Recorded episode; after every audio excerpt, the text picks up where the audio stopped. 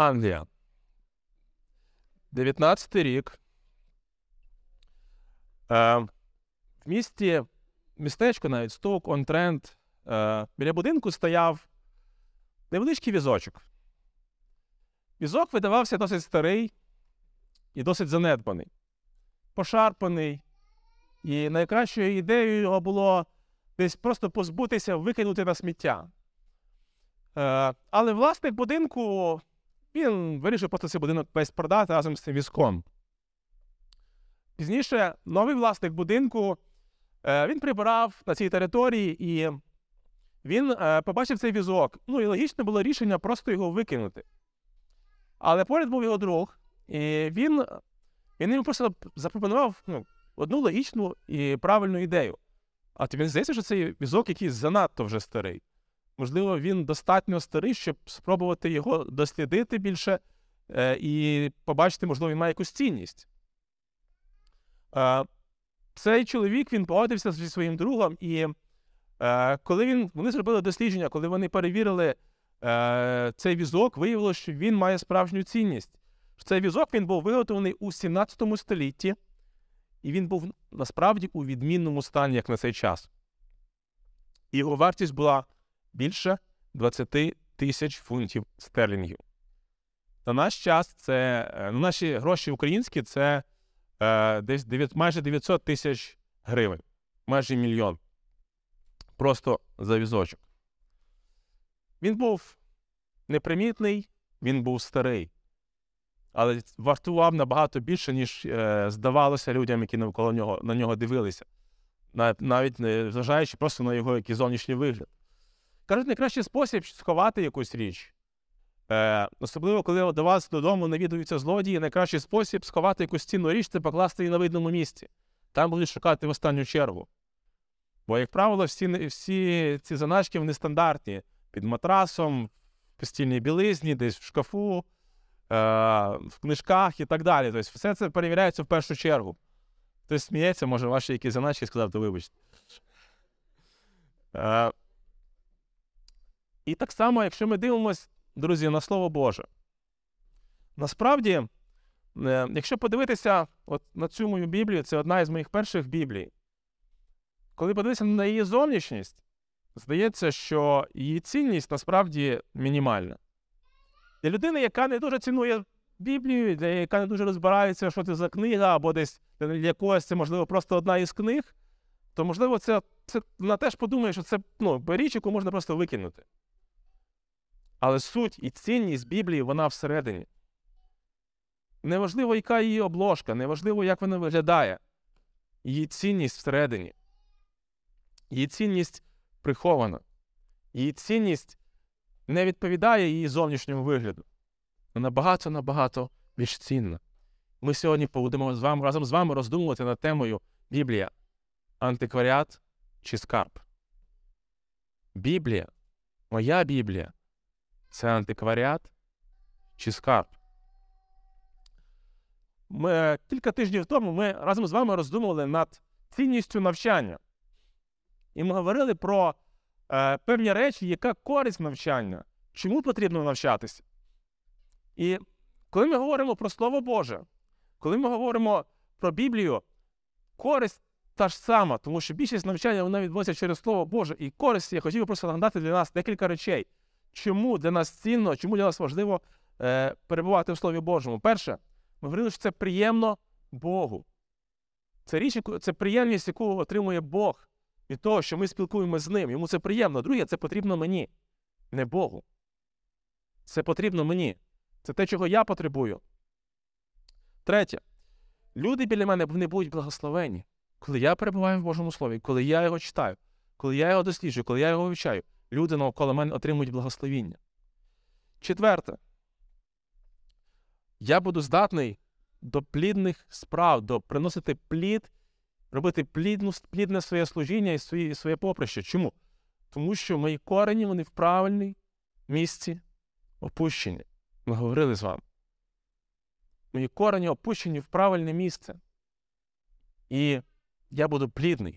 Ми говорили про те, що е, я буду щасливий, тому що якщо я перебуваю, якщо слово моє якщо Слово Боже не відходить від моїх уст, якщо я про нього роздумую, і якщо я його застосовую, то мої будуть дороги щасливі і успішні. І ось користь величезна, і ось величезна мотивація, яка має бути для нас, для того, щоб перебувати в Слові Божому. Щодня і багато. Сьогодні ми поговоримо трошки з вами над тим, як перебувати правильно в Слові Божому. Сьогодні буде не зовсім проповідь. Сьогодні буде лекція, яку, на жаль, не так багато часу. І більше, напевно, буде теорії, ніж якоїсь практики. Практика буде пізніше, я ще трошки скажу за неї. Але хочу, щоб ми серцем послухали зараз і пороздумували разом, і прийняли для себе, в чому я можу вирости як дослідник Божого Слова, як читач Божого Слова, як той, хто виконавець Божого Слова. Для цього ми зачитаємо е, за початку книгу Ездри, сьомий розділ, десятий вірш. Книга Ездри, сьомий розділ, десятий вірш. Ездра. Хто ж такий Ездра? Ми про нього не так часто насправді згадуємо. Він був один із е, тих трьох людей, які очолював е, вихід з полону, з Вавилону. Їх було три виходи таких в цілому. І Ездра був один із тих, е, був другий, хто, хто виводив частину людей із Вавилону. Більше того, це людина, яка, як кажуть, написала, а є автором книг Хронік, відповідно логічно, як автором книг, е, книги Ездри, також е, під питанням книга Неємії, можливо, ним написана, і також е, є таке припущення, що він той, хто е, взяв книгу псалмів і просто їх структуризував, ці всі псалми, які були, розкидані, зробив з них книгу. І отже, що написано в книзі Ездри, сьомий розділ, десятий вірш. Бо Ездра приготував своє серце досліджувати Господнього закона і виконувати його, і навчати в Ізраїлі устава та права. Ездра. Тут дуже класно видно етапи, яким чином ми маємо співпрацювати з Божим Словом. І ми бачимо, що Ездра спочатку, перш ніж взагалі щось досліджувати, він приготував серце. Друге, він дослідив. Третє, він це застосував. І лише тоді він щось навчав. Ми всі з вами насправді проходимо всі ці етапи. Кожен по-своєму, кожен по-різному. Якісь ми, можливо, інколи пропускаємо. Е, інколи це, це несвідомо, інколи це свідомо. І насправді ми всі етапи проходимо. Навіть етап навчання, навіть якщо ми думаємо, що навчає лише той, хто стоїть тут за кафедрою, чи той, хто веде групу. Ні. Навчати – це мати вплив. А вплив кожен із нас має. Кожен із нас, він проповідує свого Бога там, де він є. Незалежно від того, чи ми думаємо, що ми навчаємо зараз чи ні. Кожен із нас, він показує свого Бога. Кожен із нас, він проповідує свої стосунки з Богом, свою Біблію, яку він читає або не читає. Кожен із нас, він щось навчає. Кожен із нас, він в чомусь впливає. Він десь ділиться, десь показує своїм життям, своєю поведінкою. Хтось щось скидає в чат церковний, хтось щось скидає в чат робочий, і так далі, і так далі. Є багато-багато можливостей. І навіть несвідомо ми дуже багато, насправді, впливаємо і навчаємо. Але перший етап, який ми бачимо тут, що робить Ездра, він приготував серце. Насправді, етап, який часто здається таким якимсь не, не дуже важливим. Коли ми е, сідаємо читати Біблію, то ми часто навіть і не думаємо, там, готове серце, не готове мене серце, треба почитати, бо всі читають. Я завжди так робив, то треба сісти і почитати. Але насправді приготувати серце – це момент підготовки, це момент, е, це коли ти розумієш, що Слово Боже – це меч, але ти знаєш, як його витягнути, ти знаєш, як е, підготуватися до цієї битви. Ось це підготовка серця, коли ти молишся, коли ти вибираєш відповідне місце, коли ти відбираєш відповідний час, коли ти, тебе нічого не відволікає, коли ти найбільше сконцентрований. Ось це підготовка серця для спілкування з Богом, для спілкування зі Словом Божим. І це дуже, дуже важливий насправді етап. Від цього буде залежати все наступне. Тут кожен етап він пов'язаний з попереднім. Ми не можемо читати Біблію і спілкуватися з Богом, якщо ми не підготували серце, у нас буде величезна вірогідність, що буде просто читання книги ще одної. Це може бути просто для галочки, це може бути просто через силу, це може бути просто без будь-якої радості.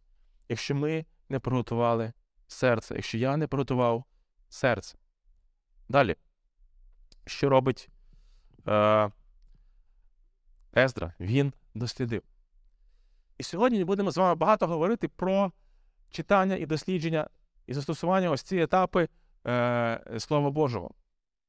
Якщо ви пам'ятаєте, у нас минулого року було трошки е, таке нагадування про Біблію, і у нас, хто не каже, бо так само, пам'ятаєте, право лівої руки.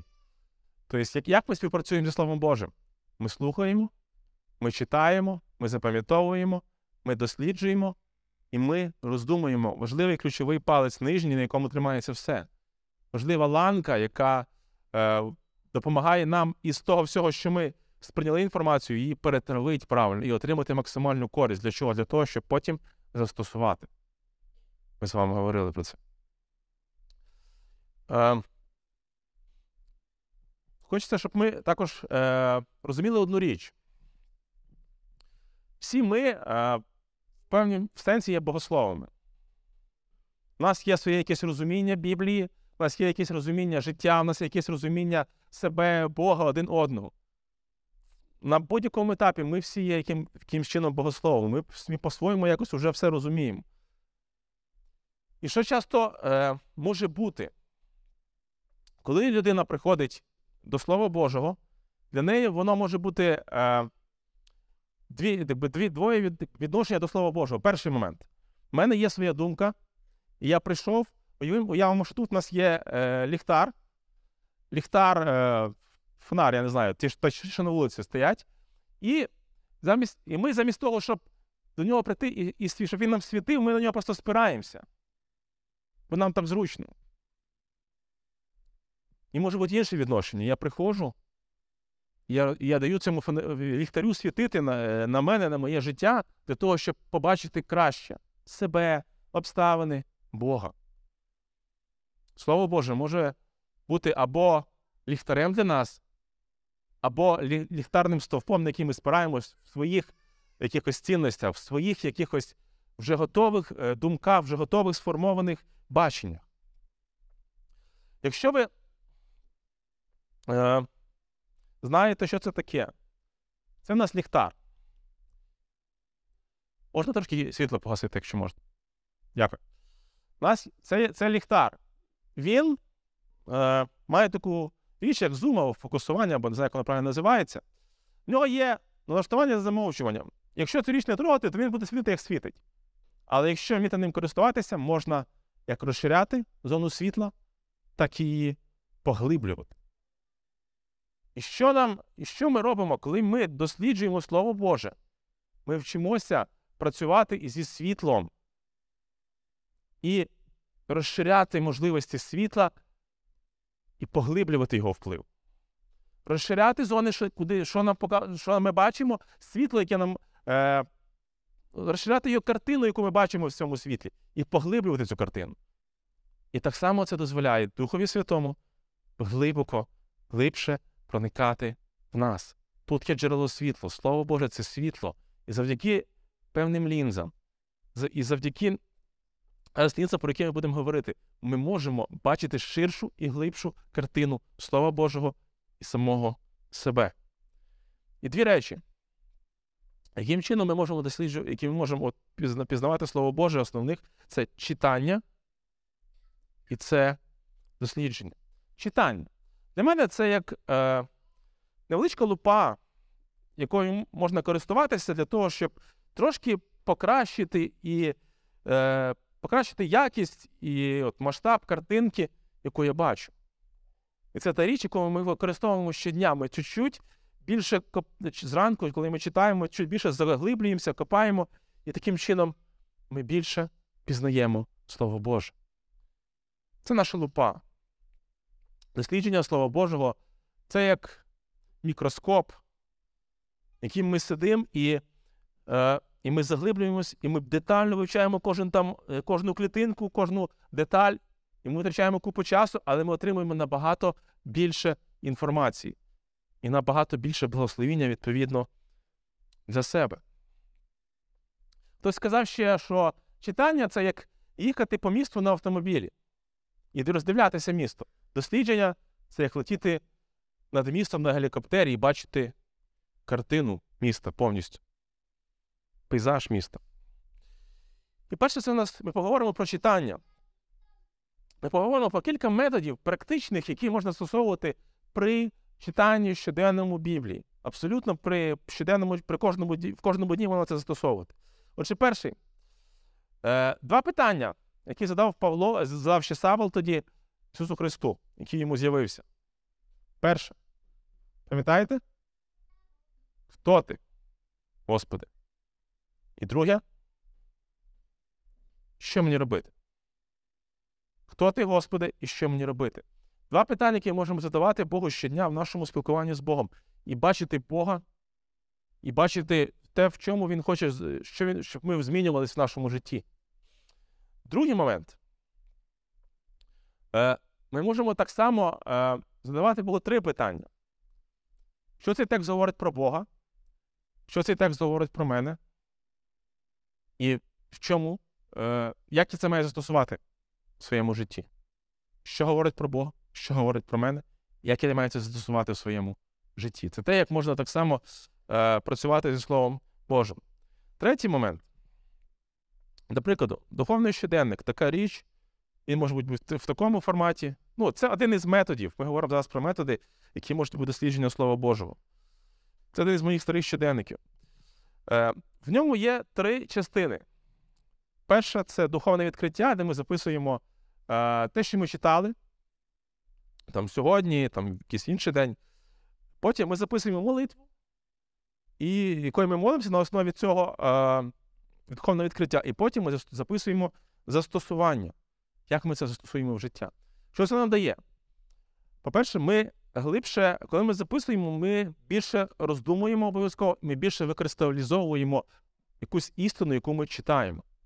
Другий момент. Це пов'язує нашу молитву із тим, тою істиною, з тим, що ми прочитали. І це точно поглиблює нашу молитву і розноманітує нашу молитву, бо, як правило, ми не звикли молитися письмово. Третій момент. Це все приводить нас в застосування. Це не просто чергове, чергове спілкування з Богом. Це спілкування з Богом, яке міняє і трансформує моє життя. І це теж хороший метод. І останній.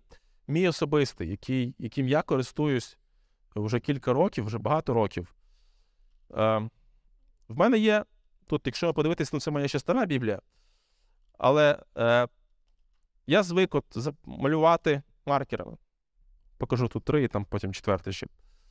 Е, Ні, це насправді, я не показую, там, не хвилю, що я там щось сильно малюю, бо я міг показати, бо там місяця де більше скрашені, розмальовані. Але е, суть Суть в чому?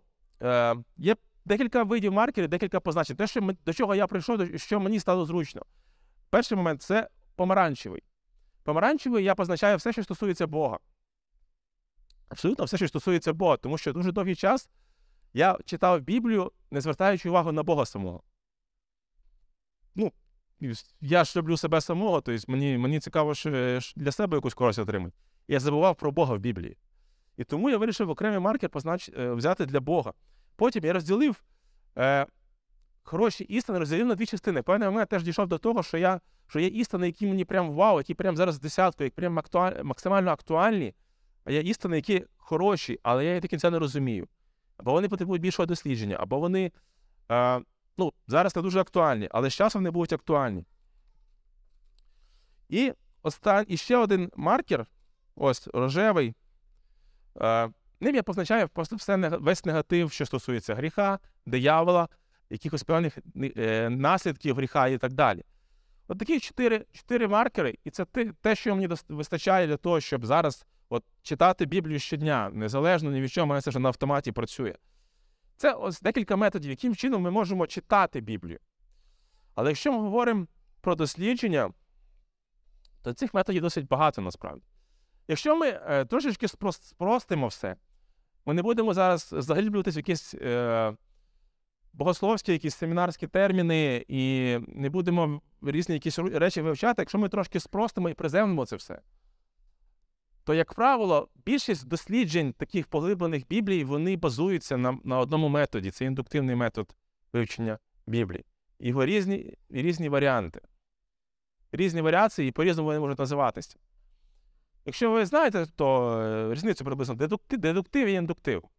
Швиденько, можливо, хтось знає. Я думаю, що знає точно. Хто був на першому зібранні, наприклад, ви вже можете сказати. Тобто дедуктив ми приходимо і спираємось на стовп. У мене є своя позиція, в мене своє вже розуміння. Тобто я вже підбираю в Біблії, підшуковую те, що мені треба. Під, під мою позицію, під моє якесь припущення, як мінімум. Індуктив, я копаюсь, я вишукую, і в мене вибудовується із цього дрібного якась загальна картина. І ось, по суті, це, це те, яким чином працюють більшість таких сучасних досліджень. Це більшість, це так само, як, як готуються проповіді, групи і так далі. Більшість братів, хто цим займається, то, хто не знає, то, ну, більшість воно так працює. І два принципи для початку я скажу, і пізніше трошечки поговоримо чуть практичніше.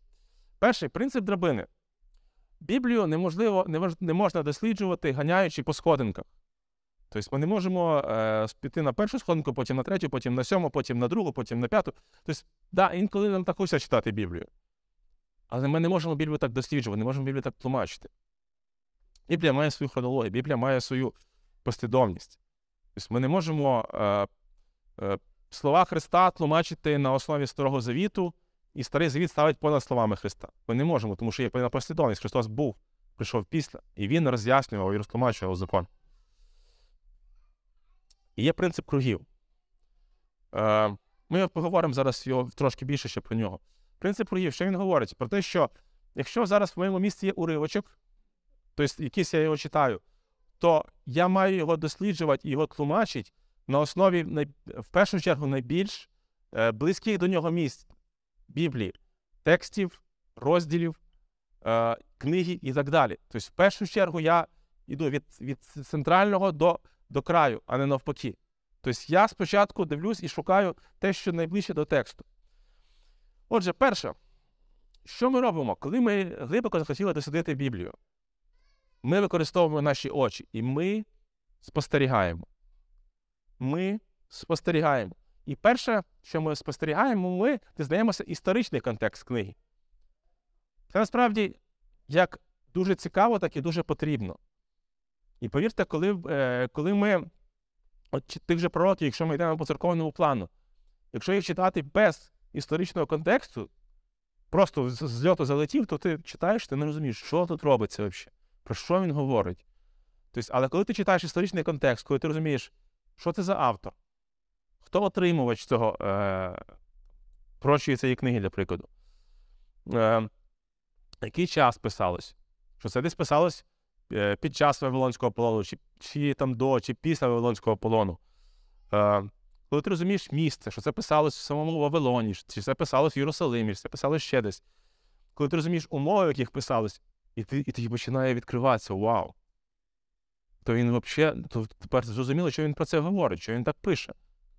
І ти розумієш, це зовсім по-іншому. Це насправді, наскільки по-іншому сприймається Біблія, коли ти розумієш, в яких умовах писалось. Коли ти розумієш, коли ти знайомишся трошки більше з автором, коли для тебе це не просто йде якесь там ім'я в змісті Біблії, а для тебе це людина, про яку ти щось вже знаєш, коли ти розумієш щось. І це просто насправді зовсім по-інше відкриває Біблію. Це навіть просто для щоденного читання це дуже класно. Просто якісь біблійні довідники е, мати з, з, з собою, або є в нас відео класні, тобто, які ми скидаємо під е, на початку книг. Їх дуже, дуже важливо дивитися для того, щоб розуміти, що ми читаємо взагалі. Ще одне. Літературний жанр. Чому це важливо розуміти? Тому що літературні жанри, вони тлумачаться абсолютно по-різному. Псали, там, книга Йова, притчі, Еклезіаста, вони не тлумачаться так само, як, там, як послання Павла. Послання Павла не тлумачиться як дії апостолів чи Євангелії. Тобто, і вони, кожен жанр, він має своє, свої, свій підхід і своє тлумачення. Порочі книги не тлумачаться як історичні книги. Бо там буває взагалі зовсім, вірші навіть не зовсім пов'язані. Тому дуже важливо знати просто літературний жанр. Ще один момент. Важливо розуміти контекст. Це дуже важливо. Пам'ятаєте, якось я недавно говорив, коли ми були на виїзді, Про вірш «Усе ми можемо» в тім, хто підкріпляє мене в Ісусі Христі. Дуже вірш, який поширений, дуже, дуже багато його цитують, е, десь там на машинах е, вішають, хтось там татуїровки собі робить з цим віршем. Тобто, але суть, якщо цей вірш дивитися в контексті, не на нас, на сьогодні не переживайте. Е, якщо дивитися в контексті, цей вірш, він говорить не про це. Ну, не, не зовсім про це, він говорить про життя, будь-яке життя в бідності, життя в недостатку і в достатку. Ось що, що може Павло в Христі, а не все, що йому захочеться. Тому дуже важливо е, розуміти контекст і пам'ятати по правилу цих кругів. Тобто найближчі вірші, вони найбільше тлумачать цей, цей текст. І потім весь розділ, потім найближчий розділ, потім вся книга. І ми дивимось, і дивимось контекст, яким чином е, цей, цей уривочок можна тлумачити. Потім ми задаємо питання, питання до певних подій або певних речей в тексті, не тлумачачи їх. Тобто, хто, це, хто зараз щось робить, де він робить, коли він робить, що він робить, чому він це робить. Ми не тлумачимо текст, ми просто спостерігаємо все ще. Потім ми будуємо так, так званий скелет. Тобто, є якась думка, є якась основна думка якоїсь книги, такий, так званий мозок, і потім є певний скелет, є певний такий позвоночник і певні кістки, які в нього відходять. І ми таким чином бачимо структуру. Ми бачимо головну тему, про що говорить автор в цьому уривочку. Як правило, дуже часто це слова, які повторюються найбільше. Е, найбільш, дуже часто, це не завжди, але це може бути ознака того, що це от, може бути тема. І ми, ми бачимо ціль, чому автор говорить про певне місце. Ми закінчили з очима. Наш розум включається. Наш розум – тлумачення. Ми поспостерігали, і ми зараз можемо спокійно почати думати, а що ж це все означає? Що... Я це все побачив, але що ж це все означає? І ми починаємо тлумачити. Тлумачення. Насправді, ми всі тлумачі Біблії. Абсолютно кожен. Так само, як ми всі богослови, так само ми всі тлумачі Біблії. Вміємо ми її тлумачити чи не вміємо її тлумачити. Ми всі якось тлумачимо, всі якось її пояснюємо собі і іншим. Абсолютно кожен. Абсолютно всі, хто стикався з Біблією, ми всі якось тлумачимо. Е, переклад – це теж тлумачення. Насправді, будь-який переклад – це теж тлумачення. Це теж вже е, пропущено через когось, через декілька людей е, оригінал Слова Божого. Це не відміняє його богонатхнення. Бога людина, не, е, людина Бога не може зажати якимсь, е, там, що просто переклад на українську з грецької вже переклали, то що це вже не богонатхненна Біблія. Ні. Бо Біблія лишається богонатхненною книгою повністю. І просто для нас це можливість, ми ще поговоримо трошки чуть-чуть пізніше, ну, скоро принаймні, про певні, тлума, про певні види перекладів. Що важливо розуміти ще? Кожен текст, він має, як правило, одне конкретне тлумачення, яке малось на увазі для першого читача. Але воно може бути застосоване по-різному, в різних там, в культурах, в різних епохах і так далі, в різних обставинах. Е, для нас тут важливо просто вміти ставити вже такі пояснювальні запитання. Що, чому, як. Коли там пишеться, пишу я до вас, щоб ви отримувались від ідолів, для прикладу. І, і ми розуміємо, ну, для, ось для чого цей уривок написаний, для того, щоб отримувались від ідолів, для прикладу. І оце, оце так воно працює. І тут, тут нас включається оце правило тіл на воді, те, що ми знову ми до нього вертаємось. Що для нас важливо? Ми починаємо шукати різні тлумачення, які нам можуть допомогти в цьому, в тлумаченні цього уривку. Перше, ми дивимось контекст, ми говорили. Тобто найближчий контекст ми максимально досліджуємо. Потім ми дивимось інші переклади. Насправді це дуже зручна штука. В мене, я знайшов програму в, в, в телефоні, яка мені відображає відразу три переклади Біблії. І це дуже зручно, коли ти читаєш, і ти бачиш відразу три переклади. Одночасно вони мотаються, і ти бачиш, що там зручно насправді, і ти бачиш різну картину, різний от охват якоїсь думки. Потім ми досліджуємо паралельні посилання. Біблія в першу чергу має тлумачити сама себе. Що ще Біблія говорить на цю тему? Ми дивимося, ось тут в мене ще така олдскульна Біблія, не знаю, наскільки зараз є. Тобто є такі ще от речі, от колонка оця, це паралельні посилання. І коли ми читаємо, я читаю якийсь вірш, я можу подивитися і е, пошукати якісь паралельні місця, які говорять про це, як правило, дуже допомагають е, в дослідженні якоїсь думки. І потім ми, аж потім, ми вертаємося до інших, йдемо, точніше, до інших додаткових джерел. Це якісь словники, довідники і тлумачення. Речі, які насправді для нас вже для всіх дуже доступні. Ми всі знаємо сайт Bible.be і тому подобні, де є вже готові тлумачення на всі книги Біблії, на вибір авторів різних, їх ніхто толком не знає, хто вони, що вони. Але ми вже, ми вже на основі них вже думаємо, ми починаємо тлумачити і думаємо, що ми вже знаємо Біблію. І насправді це дуже небезпечна річ. Ви бачите, де в нас стоять тлумачення? Вони стоять на останньому місці в дослідженні, в розумінні Біблії, скажімо так. Але часто ми, ми перепригуємо ці всі сходинки. І на тлумачення стають на другому місці. Почитав Біблію, щось не дуже понятно, гляну зараз тлумачення. Гляну, а, вроді, тепер поняв, все. Тобто, і це дуже, це дуже ускорений і спрощений метод, але на, ну, на їжі швидкого харчування ми вбиваємо здоров'я, друзі. На тлумаченні швидкого харчування ми вбиваємо духовне здоров'я. Тобто ми просто, ну, реально, просто дуже знесилюємо себе як християн, дуже, ну, це реально негативно на нас впливає, повірте.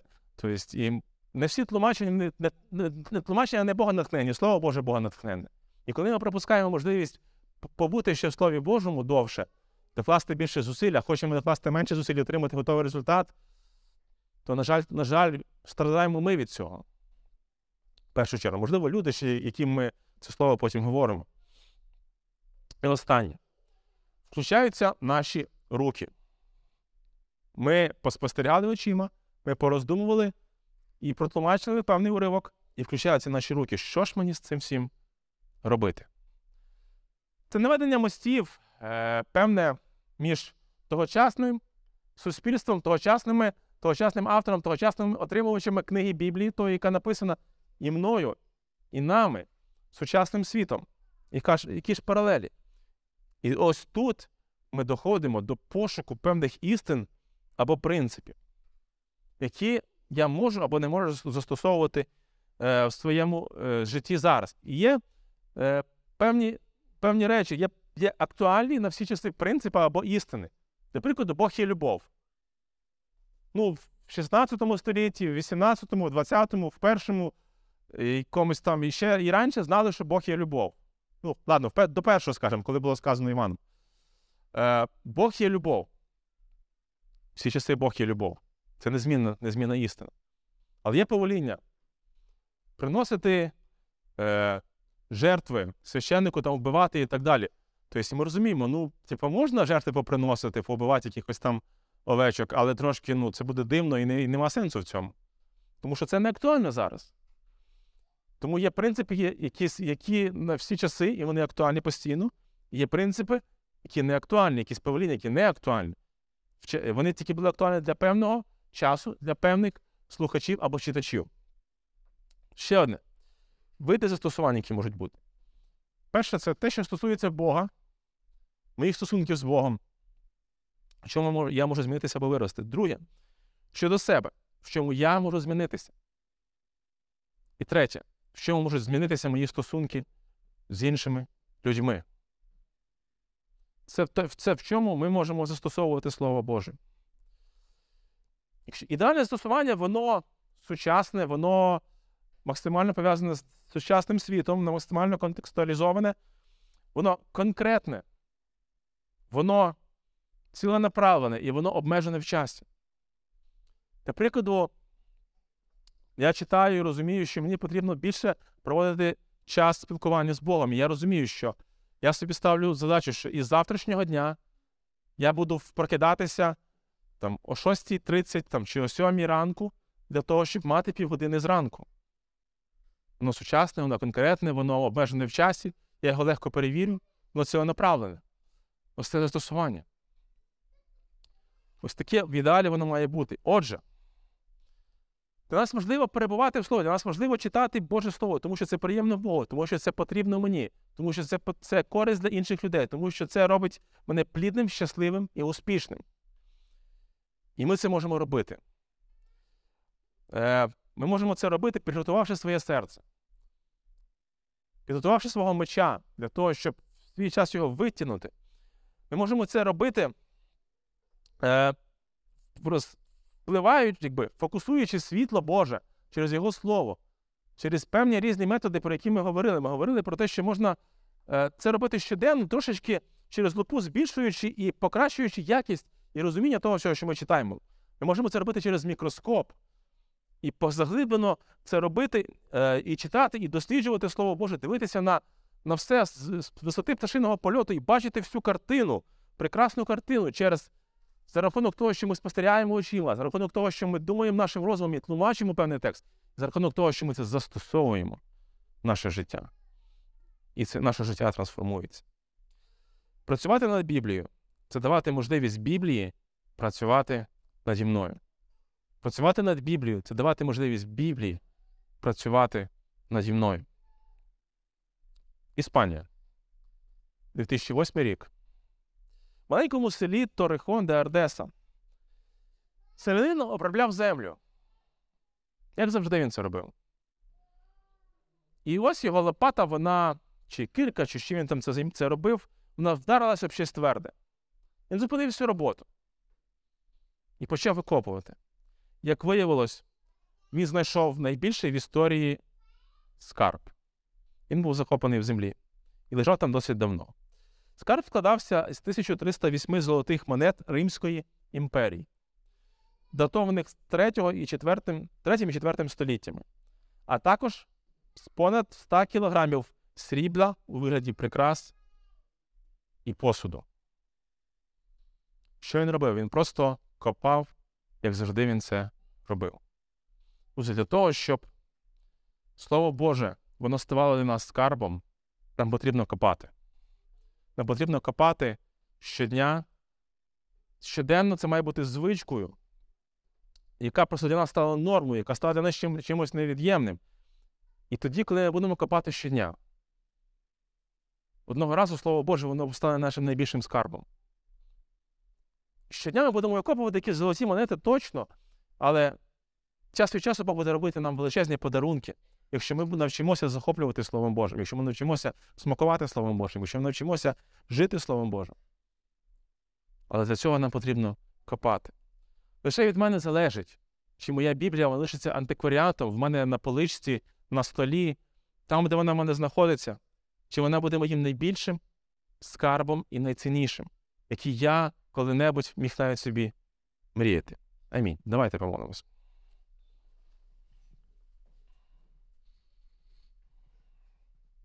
Господи, ми звикли до Твого Слова. Ми звикли, що воно доступне.